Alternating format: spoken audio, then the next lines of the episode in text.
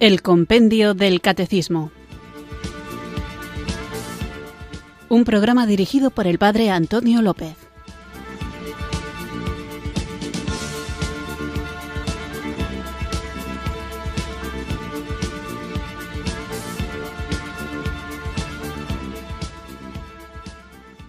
Muy buenas tardes, queridos oyentes de Radio María. Recibido un cariñoso saludo desde Irurzun en Navarra, quienes sintonizáis una tarde más esta radio que cambia vidas, esta emisora de la Virgen, Radio María, para escuchar el programa El Compendio del Catecismo, nuestro espacio diario de formación católica en el que tratamos de conocer la fe que queremos vivir, compartir y defender. Como sabéis, los que seguís el programa día a día, estamos hablando sobre la realidad del pecado.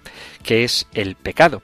Hoy hablaremos sobre el pecado mortal del que empezábamos a hablar en el programa anterior y también sobre el pecado venial, pero antes me gustaría hacer una reflexión sobre cómo afrontamos nosotros la lucha contra el pecado, porque dice el autor de la carta a los Hebreos, en el capítulo 12, os leo desde el versículo 3, una frase que es muy dura, dura en el sentido de que expresa la importancia que tiene luchar contra el pecado, incluso hasta el derramamiento de la sangre. Dice, leo carta a los Hebreos capítulo 12, desde el versículo 3. Fijaos en aquel que soportó tal contradicción de parte de los pecadores para que no desfallezcáis faltos de ánimo no habéis resistido todavía hasta llegar a la sangre en vuestra lucha contra el pecado.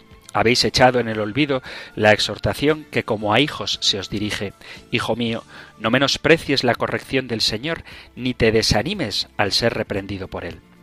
Pues a quien ama el Señor lo corrige y azota a todos los hijos que acoge. Sufrís para corrección vuestra, como a hijos os trata Dios. ¿Y qué hijo hay a quien su padre no corrige. Mas si quedáis sin corrección, cosa que todos reciben, señal de que sois bastardos y no hijos. Además teníamos a nuestros padres según la carne que nos corregían y les respetábamos. ¿No nos someteremos mejor al Padre de los Espíritus para vivir? Eso que ellos nos corregían según sus luces y para poco tiempo, mas Él para provecho nuestro, en orden a hacernos partícipes de su santidad. Cierto que ninguna corrección es de momento agradable, sino penosa, pero luego produce fruto apacible de justicia a los ejercitados en ella. Por tanto, levantad las manos caídas y las rodillas entumecidas, y enderezad para vuestros pies los caminos tortuosos, para que el cojo no se descoyunte, sino que más bien se cure. Este texto de el autor de la carta a los hebreos, habla de resistir el pecado hasta derramar sangre y es una exigencia que sólo puede entenderse cuando comprendemos la gravedad del pecado y cuando apreciamos y amamos a Dios y sus mandamientos más que a nosotros mismos. El don del temor de Dios que obra en nosotros es un creciente desprecio hacia el pecado y nos lleva a evitar a toda costa ofender a Dios nuestro Padre. Si este don se hace eficaz de la mano de nuestra firme resolución de no anteponerle nada a Dios y bajo el influjo del don de la fortaleza, entonces nuestra lucha contra el pecado llegará hasta el punto de que no querremos aproximarnos a él ni siquiera con los pensamientos, y de que estemos dispuestos a asumir cualquier esfuerzo para ofrecerle resistencia con toda nuestra capacidad. Esta lucha podría llevar incluso a la muerte si, por ejemplo, nos viéramos forzados a negar al Señor o de hacer otros actos contrarios a Él. Los mártires son un ejemplo concreto de esta lucha contra el pecado hasta el derramamiento de sangre en un sentido literal, porque muchos de ellos, por negarse a la idolatría con su testimonio, con su vida, con su sangre, manifiestan el deseo de seguir a Cristo hasta las últimas consecuencias. Es verdad que el martirio no está previsto para todos nosotros, pero tampoco es algo que podamos descartar.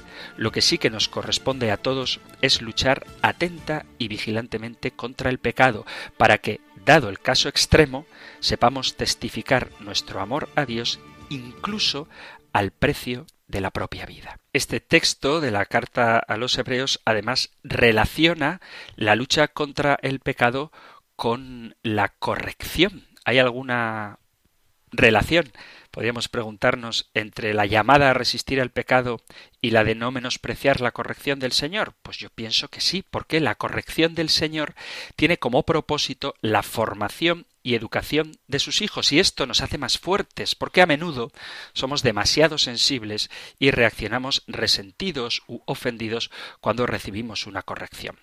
Pero si hemos atravesado por esta escuela la de la corrección, ella producirá en nosotros frutos apacibles de justicia, como dice el texto.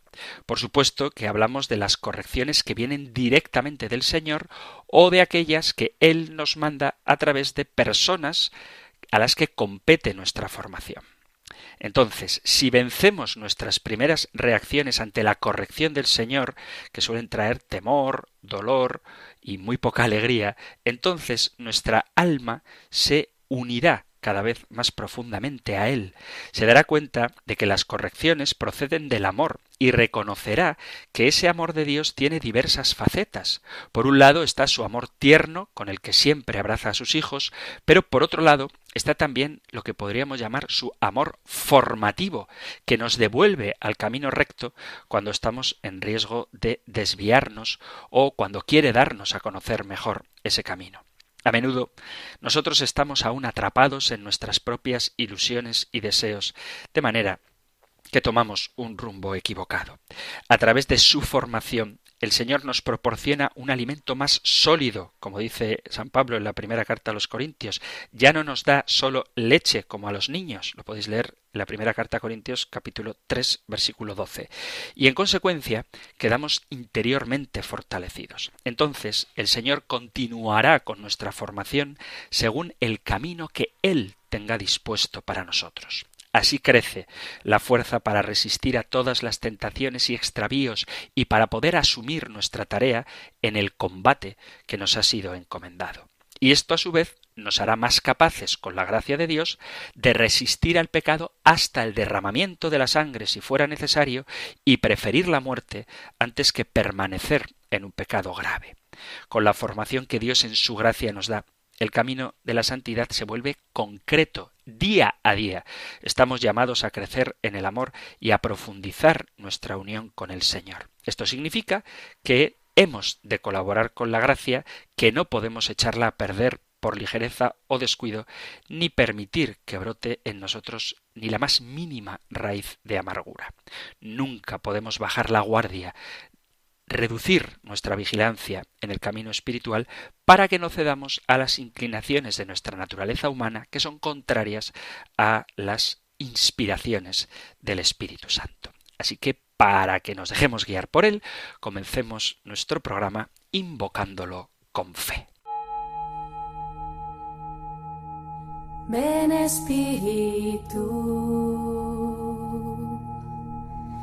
Ven Espíritu. Ven Espíritu.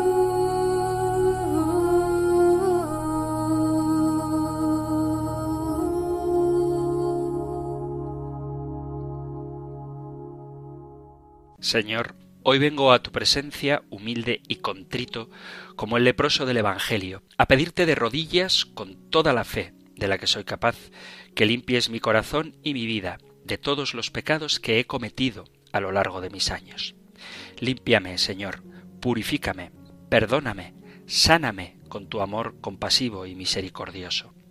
Y sana también las heridas que he causado con mi comportamiento equivocado, en el corazón y en la vida de las personas que tú mismo, en tu infinita bondad, pusiste a mi lado.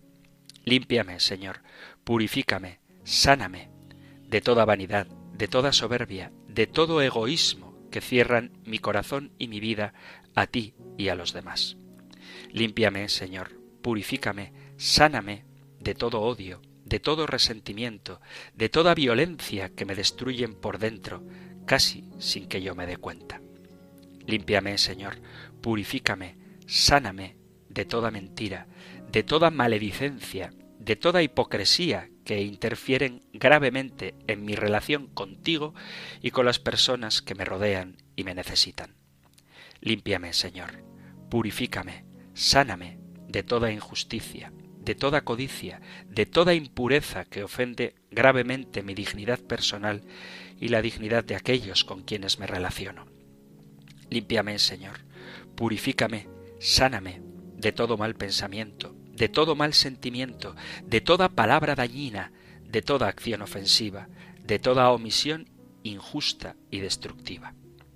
Dame, Señor, un corazón nuevo, un corazón manso y humilde como el tuyo, un corazón libre y abierto, capaz de desprenderse de sí mismo y de sus propios deseos, y amar sin condiciones a todos los hombres del mundo, cercanos y lejanos. Dame, Señor, un corazón limpio, purificado por tu amor y tu gracia. Un corazón sano y fuerte, que luche con valor y alegría contra el mal y el pecado que me dañan por dentro y me alejan de tu amor y tu bondad, tu gracia y tu bendición. Límpiame, Señor, purifícame, sáname, perdóname, como sólo tú sabes hacerlo. Ven Espíritu,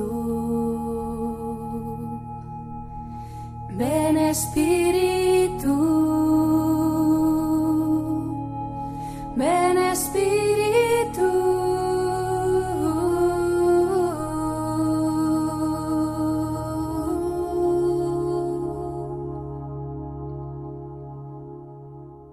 Después de pedirle al Señor que nos purifique de nuestro pecado, que nos lave, que nos perdone, que nos dé un corazón nuevo, en definitiva, vamos con el programa de hoy, en el que seguiremos hablando de la distinción de los pecados. En el programa anterior veíamos, no en profundidad todavía, la diferencia entre pecados que existe, cómo se pueden catalogar de diversas maneras y cómo, según la pregunta 394 del compendio del Catecismo, en cuanto a su gravedad, se distinguen en pecado mortal y pecado venial.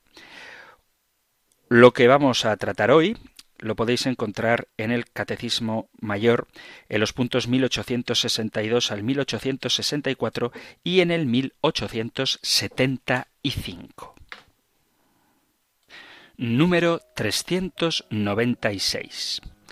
¿Cuándo se comete un pecado venial? El pecado venial, que se diferencia esencialmente del pecado mortal, se comete cuando la materia es leve, o bien cuando siendo grave la materia no se da plena advertencia o perfecto consentimiento. Este pecado no rompe la alianza con Dios, sin embargo, debilita la caridad, entraña un afecto desordenado a los bienes creados, impide el progreso del alma en el ejercicio de las virtudes y en la práctica del bien moral y merece penas temporales de purificación. Aunque la pregunta del compendio de hoy hace expresión, o sea, hace alusión directamente al pecado venial, vamos a ver qué condiciones son necesarias para que haya pecado mortal, que no lo hemos visto hasta ahora, para luego verlo en contraste con el pecado venial y darnos cuenta de que son esencialmente distintos.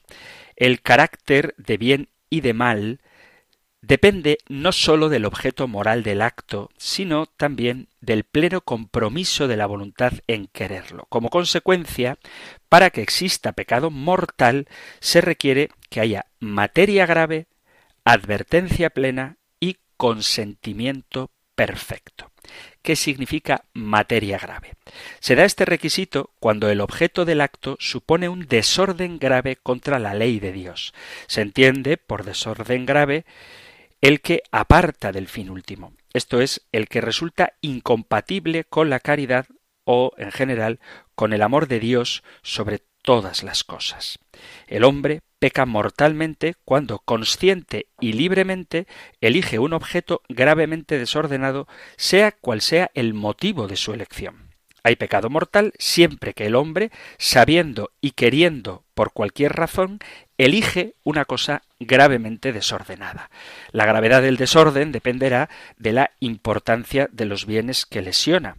Consta en muchos casos por revelación divina y es accesible a la razón natural a través de la experiencia ética sobre los varios bienes humanos. Hay también gravedad de materia en el cumplimiento de las obligaciones que por ley positiva la Iglesia impone bajo materia grave en virtud de la autoridad de la que fue investida por el Señor.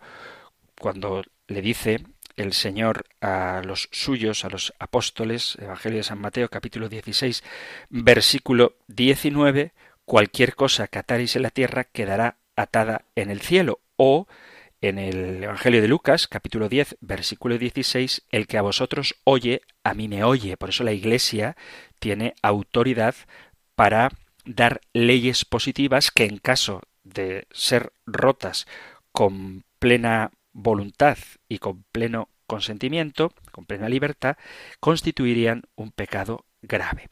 Así sucede, por ejemplo, con el deber de asistir a misa en las fiestas de precepto. Hay algunos que dicen, ¿dónde está eso en la Biblia? La Biblia no dice que hay que ir a misa todos los domingos. Bueno, lo dice la Iglesia que tiene autoridad.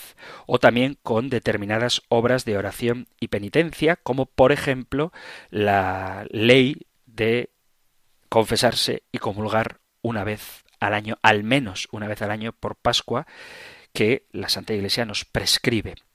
Al obrar así, la Iglesia muestra que es madre y por serlo sabe cómo sus hijos necesitan del alimento de la oración, de la gracia y de la penitencia y cuánta es su debilidad. Por eso exige una asistencia mínima a la Santa Misa y unas obras mínimas de penitencia bajo culpa grave, a menos que exista un motivo proporcionado que impida hacer estos actos, eh, cumplir con estas normas. Los actos constitutivos de materia grave los conocemos por la razón cuando se trata de la ley natural y por la revelación que abarca la ley natural y la sobrenatural. En la Sagrada Escritura están enumerados con diversas fórmulas pecados de muerte que acarrean el fuego eterno, que excluyen del reino de Dios, que son abominables a sus ojos. Prácticamente serían todos los actos que implican culpa mortal. Por ejemplo, y tendría que daros las citas que os las voy a dar, pero no os las voy a leer.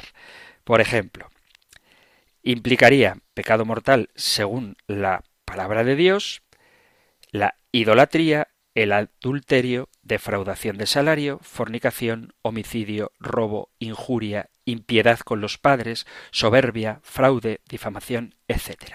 Este catálogo de pecados que excluyen del reino de los cielos o que son abominables a los ojos de Dios lo podéis encontrar en la primera carta a los Corintios capítulo 6 versículos 9 y 10, en la carta a los Romanos capítulo 1 versículos del 28 al 32 y en la carta a los Gálatas capítulo 5 versículo desde el 19 hasta el 21.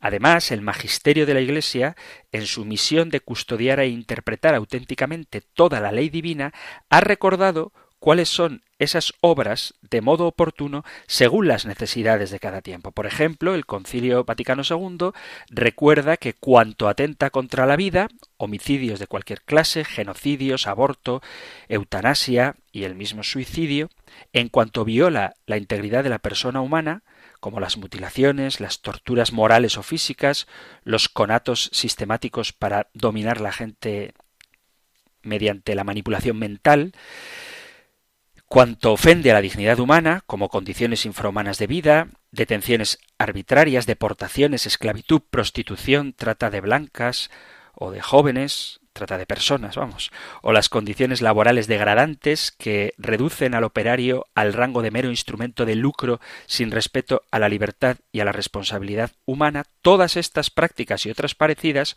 son en sí mismas infamantes, degradan la civilización humana, deshonran a los autores más incluso que a sus víctimas y son totalmente contrarias al honor debido al Creador. Por citar otros textos, la encíclica Humane Vitae ha reafirmado la gravedad de la contracepción. La declaración persona humana ha manifestado el carácter grave de toda directa violación del orden moral de la sexualidad y en concreto la masturbación y las relaciones prematrimoniales. La declaración sobre la eutanasia y la encíclica Evangelium Vitae habla de la gravedad de todo atentado a la vida de un inocente, incluido, como decía, el suicidio, el aborto o la eutanasia. Os recuerdo, como hablábamos en la pregunta 369 del compendio del Catecismo, podéis escucharla en el podcast del programa, que encontráis en vuestra aplicación de teléfono móvil o en la página web de Radio María, en la pregunta 369 se planteaba si hay actos que son siempre ilícitos.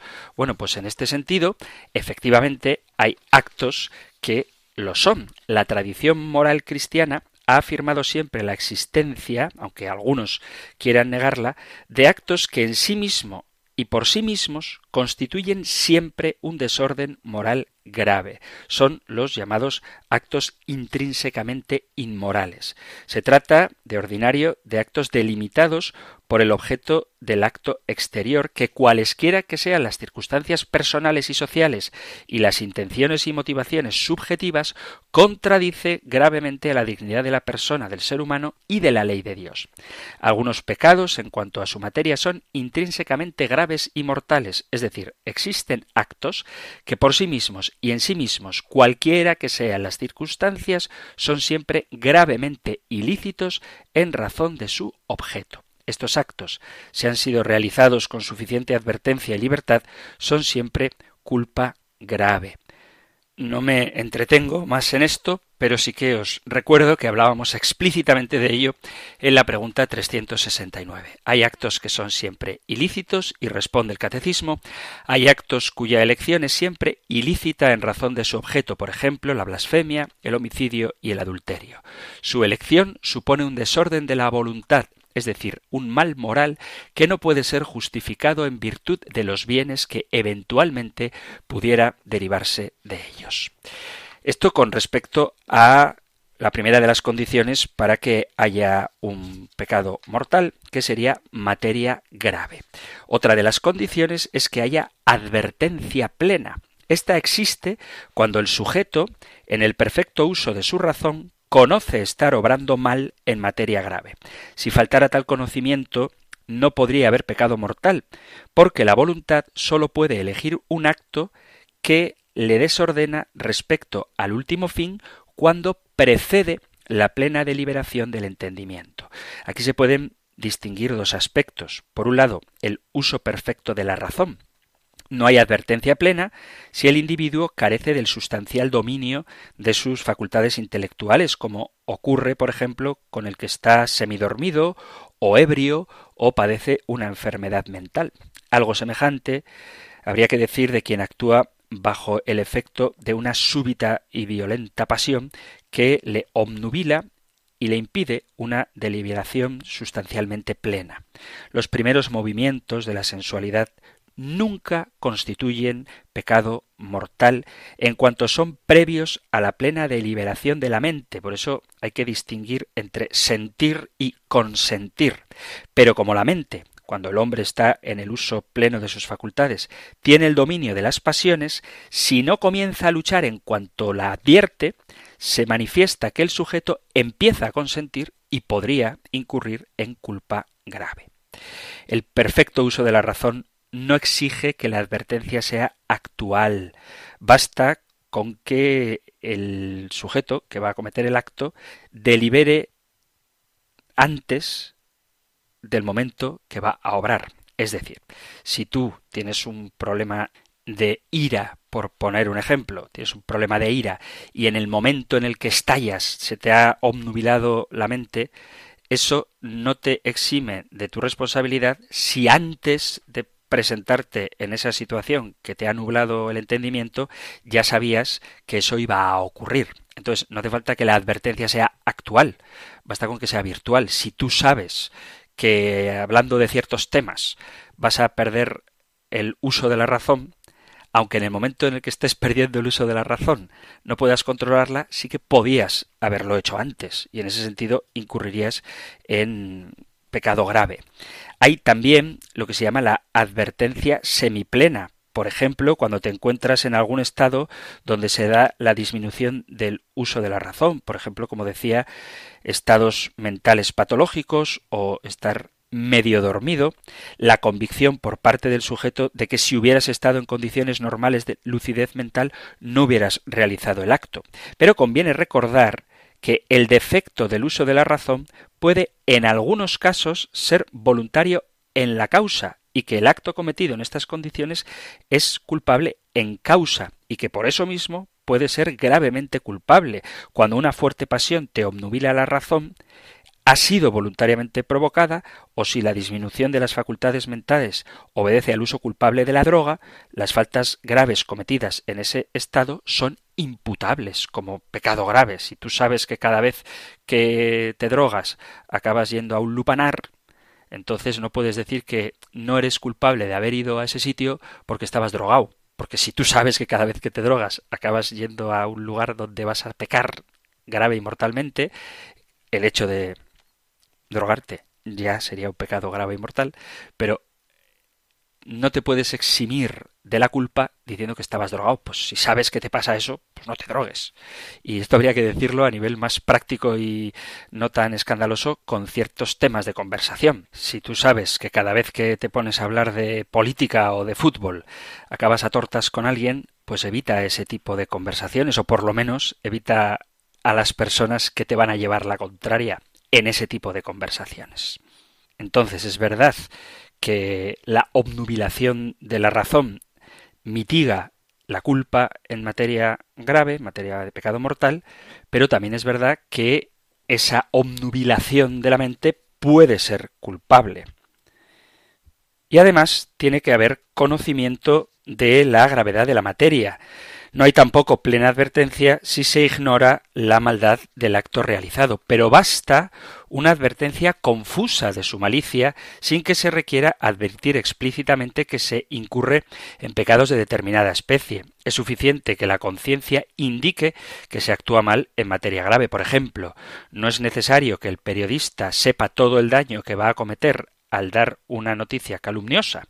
Basta con que se dé cuenta de que es insegura esa afirmación y que puede causar daño. El hecho de que no conozcas todas las consecuencias de tu acto no te exime de la culpabilidad. En cualquier caso, la ignorancia de la maldad del acto excusa solamente si esa ignorancia es inculpable o invencible. De esto también hemos hablado. Hay cosas que tú no sabes, pero debes saber. Lo que no vale es procurar una ignorancia voluntaria o procurar no tener la información necesaria para que el acto malo exima de la mortalidad del pecado, es necesario que esa ignorancia sea inculpable e invencible.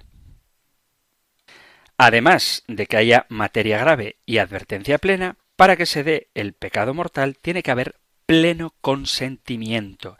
Este se da cuando la voluntad se adhiere al objeto malo con su fuerza sustancialmente íntegra, sea por propia elección o consintiendo a un movimiento pasional desordenado. Es importante subrayar que la plenitud del consentimiento requerida es la sustancial al acto libre, no la que accidentalmente puede completarla. El conocimiento puede ser actual y distinto o virtual o confuso. La aquiescencia, el deseo de la voluntad puede ser más o menos intenso. Evidentemente, la plenitud accidental añade mayor malicia. De ordinario, nosotros hacemos nuestros actos con plenitud de conocimiento, perdón, de conocimiento no, de consentimiento, hacemos nuestros actos con plenitud de consentimiento, a menos que intervenga alguno de los obstáculos a la voluntariedad, es decir, los concretos factores que privan a la persona de la sustancial plenitud de su libertad, haciendo que un desorden objetivamente grave sea, en el caso, por la concreta participación de la persona en él, una culpa subjetivamente leve o incluso llegar a anular toda culpa si anularon toda responsabilidad. Anula toda responsabilidad aquella circunstancia que priva del uso de la razón, oculta totalmente la malicia del acto o violenta la voluntad. Entonces no hay pecado. Cuando en cambio es sólo la plenitud sustancial lo que queda comprometida, habría culpa pero no grave. No rara vez, cuando un penitente se acusa de un acto grave por la materia, añadiendo que no ha consentido, suele querer decir que no ha consentido plenamente. Es interesante, en estos casos, ayudar a reconocer la malicia de todo pecado, también el pecado venial, de modo que la persona se esfuerce con generosidad en la lucha, evitando esa tendencia de apartar la propia responsabilidad real, aunque ésta ciertamente esté limitada. El pleno consentimiento no exige especial malicia de la voluntad ni odio a Dios para cometer un pecado mortal. Basta que el hombre quiera con plena advertencia y perfecto consentimiento un acto que es grave objetivamente, aunque obre bajo el impulso de la pasión. Por eso no excusa lo de no quiero pecar, porque de ordinario nadie obra mal queriendo en sí mismo obrar mal. En la práctica, muchos pecados graves se cometen no por malicia, sino por pasión. Y mucho menos se requiere, para que haya pecado mortal, el odio a Dios. Ni siquiera los pecados por malicia incluyen de por sí el odio a Dios, que eso es más bien propio del demonio, de Satanás. El consentimiento perfecto tampoco exige encontrar una complacencia en el acto. A veces un acto voluntario puede realizarse con cierta repugnancia, pero queriéndolo plenamente. A lo mejor uno dice es que el otro día me dejé llevar por la lujuria pero no me gustó. No importa si te gustó o no. Lo que hace que sea pecado no es el placer. Lo que hace que sea pecado es que es contrario a el orden divino. Así un criminal puede tener algún sentimiento de compasión o no puede gustarle realizar su acto delictivo y sin embargo lo quiere y es plenamente culpable. En algunas situaciones se puede plantear la duda sobre si se consintió plenamente o no en acto que de suyo es grave. Para resolverla se pueden tener en cuenta algunos criterios. Si no hubo plena advertencia, no ha habido pleno consentimiento. Y repito, esa advertencia no tiene por qué ser actual. No quiere decir que en el momento no te estés dando cuenta, sino que a lo mejor en una reflexión anterior te lo planteabas. Pues si te lo planteabas y tienes dudas, más vale evitarlo. Si la persona es de conciencia delicada, un poquito escrupulosa, en las dudas de advertencia o consentimiento, cuando la persona es escrupulosa, en principio se presume que no ha habido falta grave. Sin embargo, cuando alguien es de conciencia laxa o de malas costumbres, la presunción es que sí hubo materia grave. Si se ha realizado un acto externo y no había una situación de falta del uso normal de sus facultades mentales, se presupone, en principio, la plena voluntariedad. En cambio, si alguien no consuma externamente un acto pecaminoso para el que tiene plenas facilidades, puede ser indicio de que no hubo pleno consentimiento.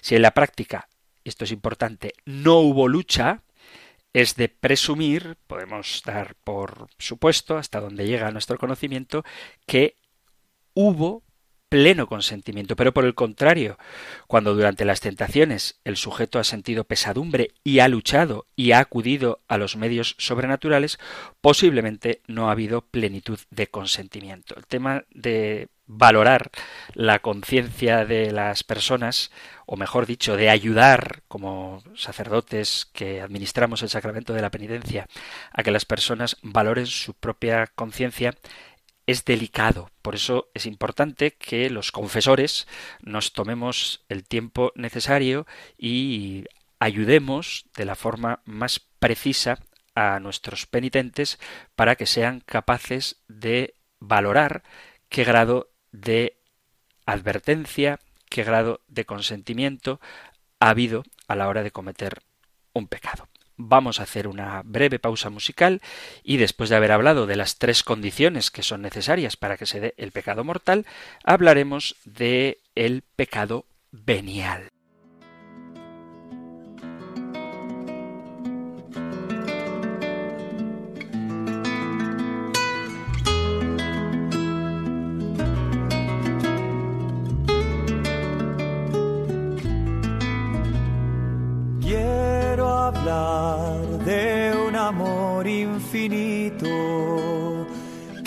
Se vuelve niño frágil, amor de hombre humillado. Quiero hablar de un amor apasionado. Con dolor carga nuestros pecados. Siendo rey se vuelve esclavo, fuego de amor poderoso. Salvador, humilde, fiel, silencioso. Amor que abre sus brazos de acogida. Quiero hablar del camino hacia la vida. Corazón paciente, amor ardiente. Quiero aquel que vence a la muerte. Quiero hablar de un amor generoso que hace y calla amor a todos, buscándonos todo el tiempo, esperando la respuesta, el encuentro. Brazos acogida, quiero hablar del camino hacia la vida, corazón paciente, amor ardiente,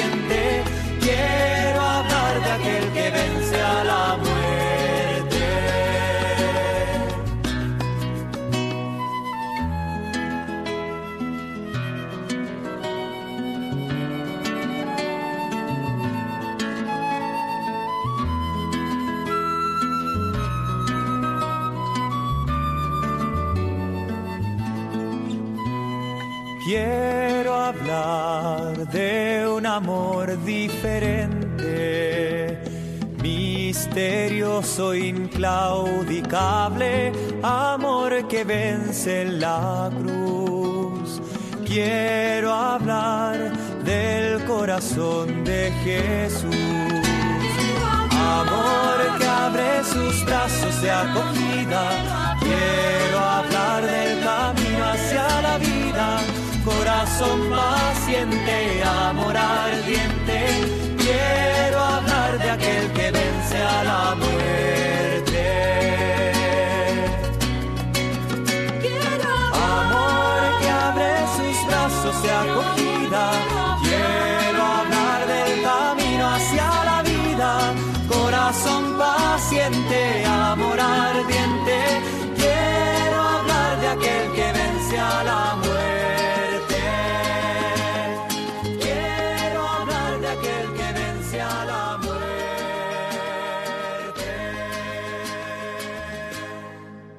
Estás en Radio María escuchando el programa El Compendio del Catecismo, nuestro espacio diario de formación católica en el que tratamos de conocer la fe que queremos vivir, compartir y defender. Hoy estamos con la pregunta 396 que pregunta ¿cuándo se comete un pecado venial? En la primera parte del programa, antes de la pausa musical, hemos visto las condiciones que se requieren para que haya pecado mortal y hemos visto que hace falta tres condiciones para el pecado mortal, que serían que haya materia grave, que haya plena advertencia y que haya pleno consentimiento y hemos explicado lo que esto significa. Continuamos ahora viendo la noción de lo que significa el pecado venial. El pecado venial, a diferencia del pecado mortal, consiste en una conversión desordenada a las criaturas que no comporta la pérdida del orden habitual de la voluntad a Dios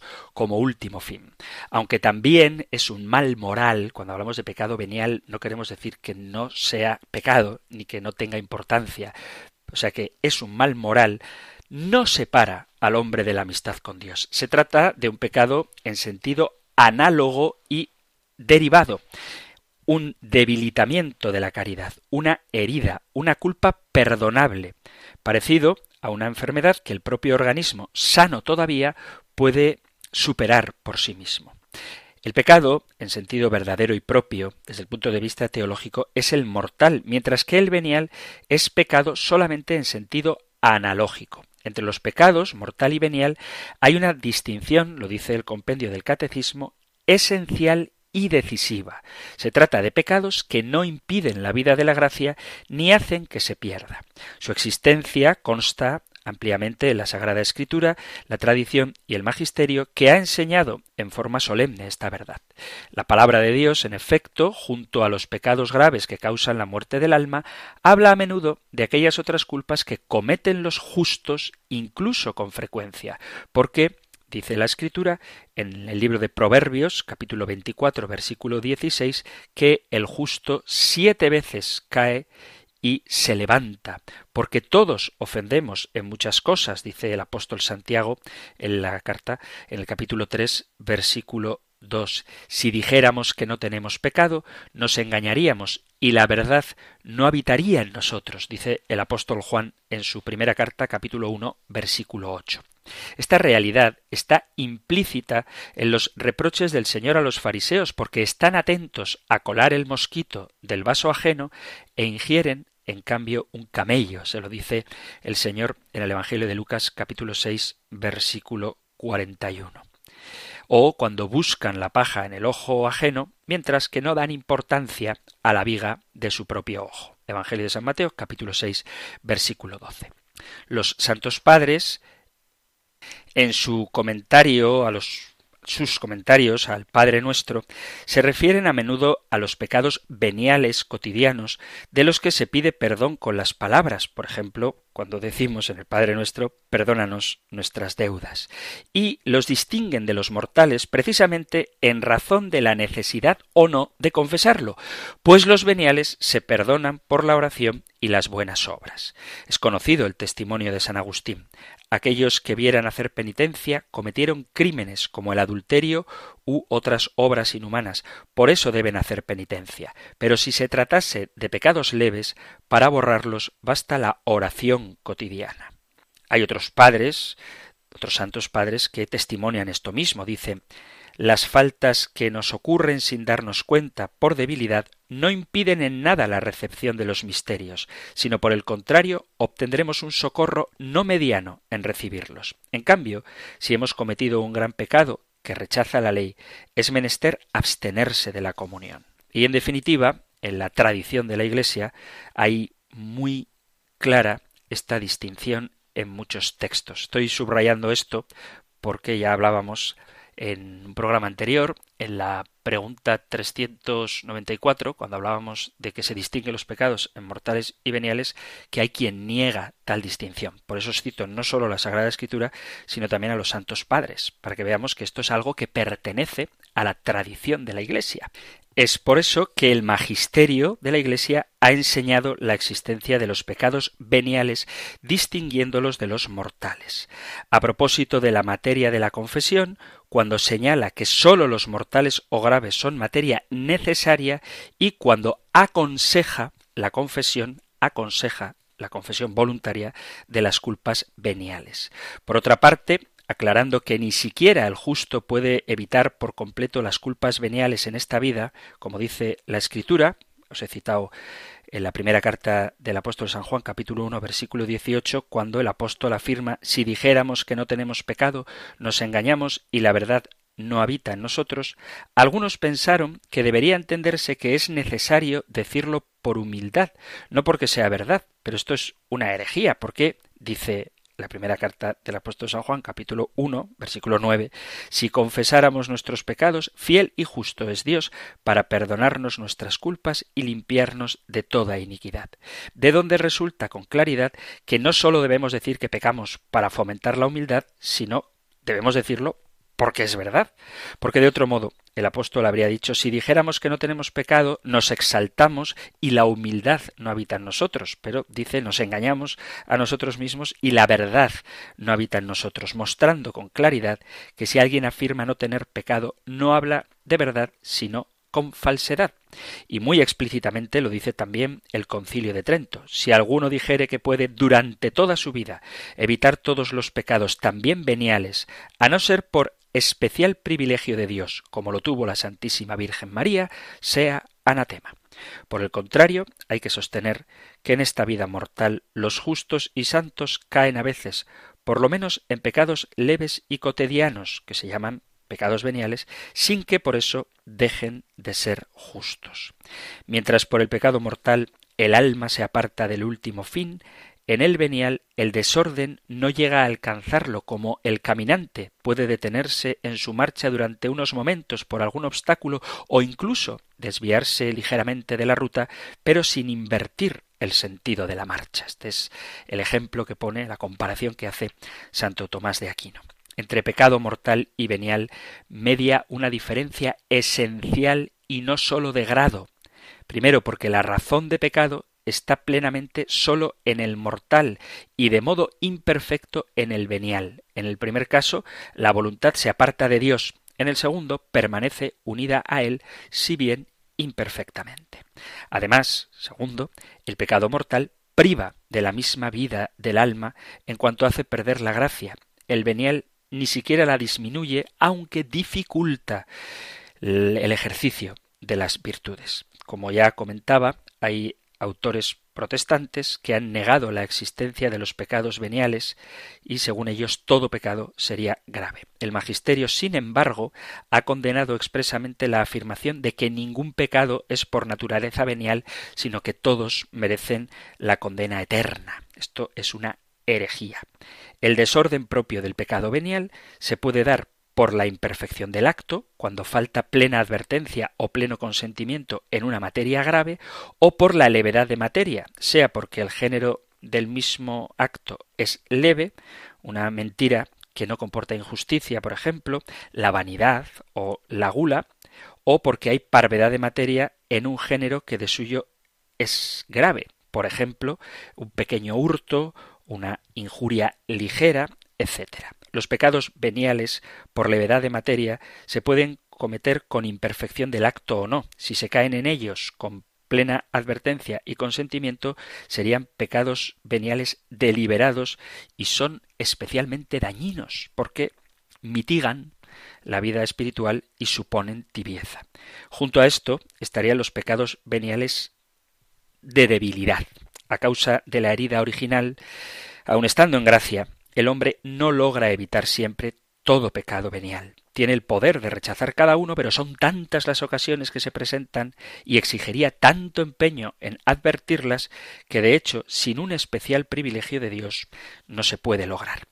Existen también algunos actos que ni siquiera llegan al grado de pecado venial, es decir, no transgredes ninguna de las leyes de Dios, pero que serían más que pecados veniales imperfecciones, o sea, actos remisos de caridad, de un cumplimiento imperfecto de la voluntad de Dios, de buenas obras que se han omitido y que la conciencia aconseja aunque no lo mande. Por ejemplo, la falta de fervor en la oración, la insuficiencia de celo apostólico, la insuficiencia de generosidad, etc.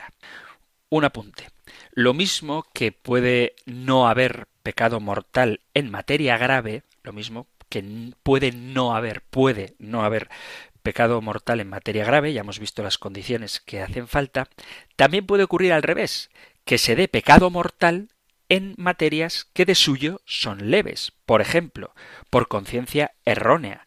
Si se estima erróneamente que una determinada conducta es falta grave, aunque no lo sea, si a pesar de todo, si tú crees que es una falta grave, aunque no lo sea, y la realizas, entonces estarías cometiendo un pecado mortal. Por ejemplo, el que roba un par de euritos a su padre de la cartera, que de suyo no sería materia grave, pero tú piensas que es pecado mortal y aún así lo haces, entonces estarías incurriendo en un pecado mortal. Además, si se realiza el acto con desprecio formal, por ejemplo, quien omitiera hacer una reverencia al Santísimo Sacramento con objeto de despreciar la fe. No hacer la genuflexión de suyo, no hacer la genuflexión, que nadie me pegue por lo que voy a decir, no hacer la genuflexión no es un pecado mortal de suyo, a no ser que dejes de hacer la genuflexión por un desprecio al Santísimo Sacramento. En este caso, la gravedad procede no del gesto que has omitido, sino de la malicia con que la voluntad se desordena con respecto a Dios. Se trata de pecados en que la materia, el acto exterior, es leve, pero el desorden de la intención, es decir, el acto interno, es grave. Media una desobediencia grave, aunque verse sobre un precepto leve, por el desprecio a Dios o a la autoridad que le representa, se convertiría en pecado grave. Y por último, en materia leve se puede llegar a cometer un pecado grave cuando hay acumulación de actos entre los que media una unión moral. Es decir, pequeños actos de pecado venial, de pecado leve, que se hacen con una misma intención y de manera consecutiva, acumulativamente, se convierte en un pecado grave. Un ejemplo que creo que es muy claro. Si tú haces pequeños hurtos, he dicho antes, que robarle un par de euritos a tus padres de la cartera no es un pecado mortal, está mal, es un pecado venial, no lo hagas, pero no sería un pecado mortal. Pero si resulta que le robas un par de euritos a tus padres, otro par de euritos a los tíos, otro par de euritos a los abuelos, otro par de euritos al hermano mayor y otro par de euritos a la hermana mayor, y al final has acabado robando 100 euros, el pecado ya no sería haber robado dos euros a mucha gente, sería haber robado 100 euros. Y la gravedad del pecado se entiende que es mayor porque media una misma unión moral. Estás haciendo lo mismo que si te apropiaras de una gran cantidad, que sería materia grave, con esa intención desde el primer hurto para conseguir la suma total al final de esa serie de robos, en cuyo caso la culpa sería igual que si hubieses robado directamente 100 euros. Yo creo que se entiende la diferencia entre robar un euro o dos o robar 100. Entonces, si tu voluntad, aunque lo hagas en actos sucesivos, pero unidos moralmente, está orientada a obtener una gran cantidad, la culpa sería la de esa gran cantidad y no el pequeño hurtillo de los dos euros.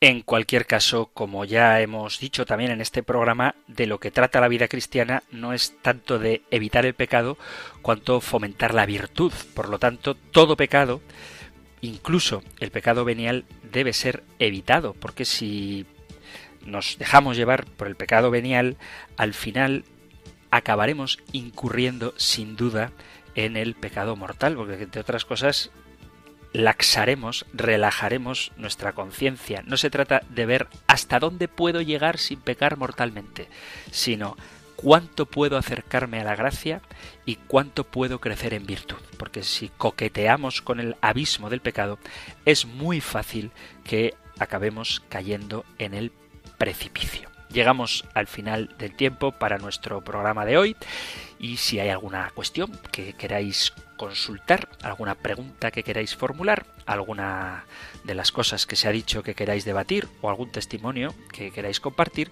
sabéis que podéis enviar vuestros mensajes por dos vías, o bien al correo electrónico compendia arroba radiomaria.es, compendio arroba radiomaria.es, o si preferís dejar un mensaje de texto o un audio, lo podéis enviar al número de teléfono de WhatsApp 668 594 383 668 594 383.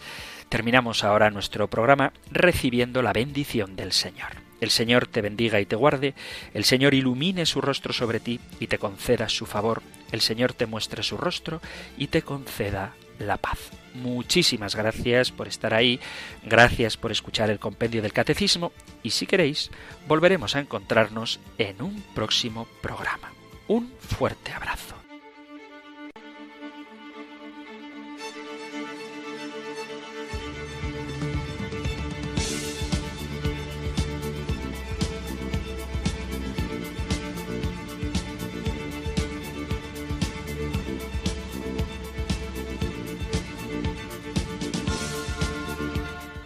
El Compendio del Catecismo. Un programa dirigido por el Padre Antonio López.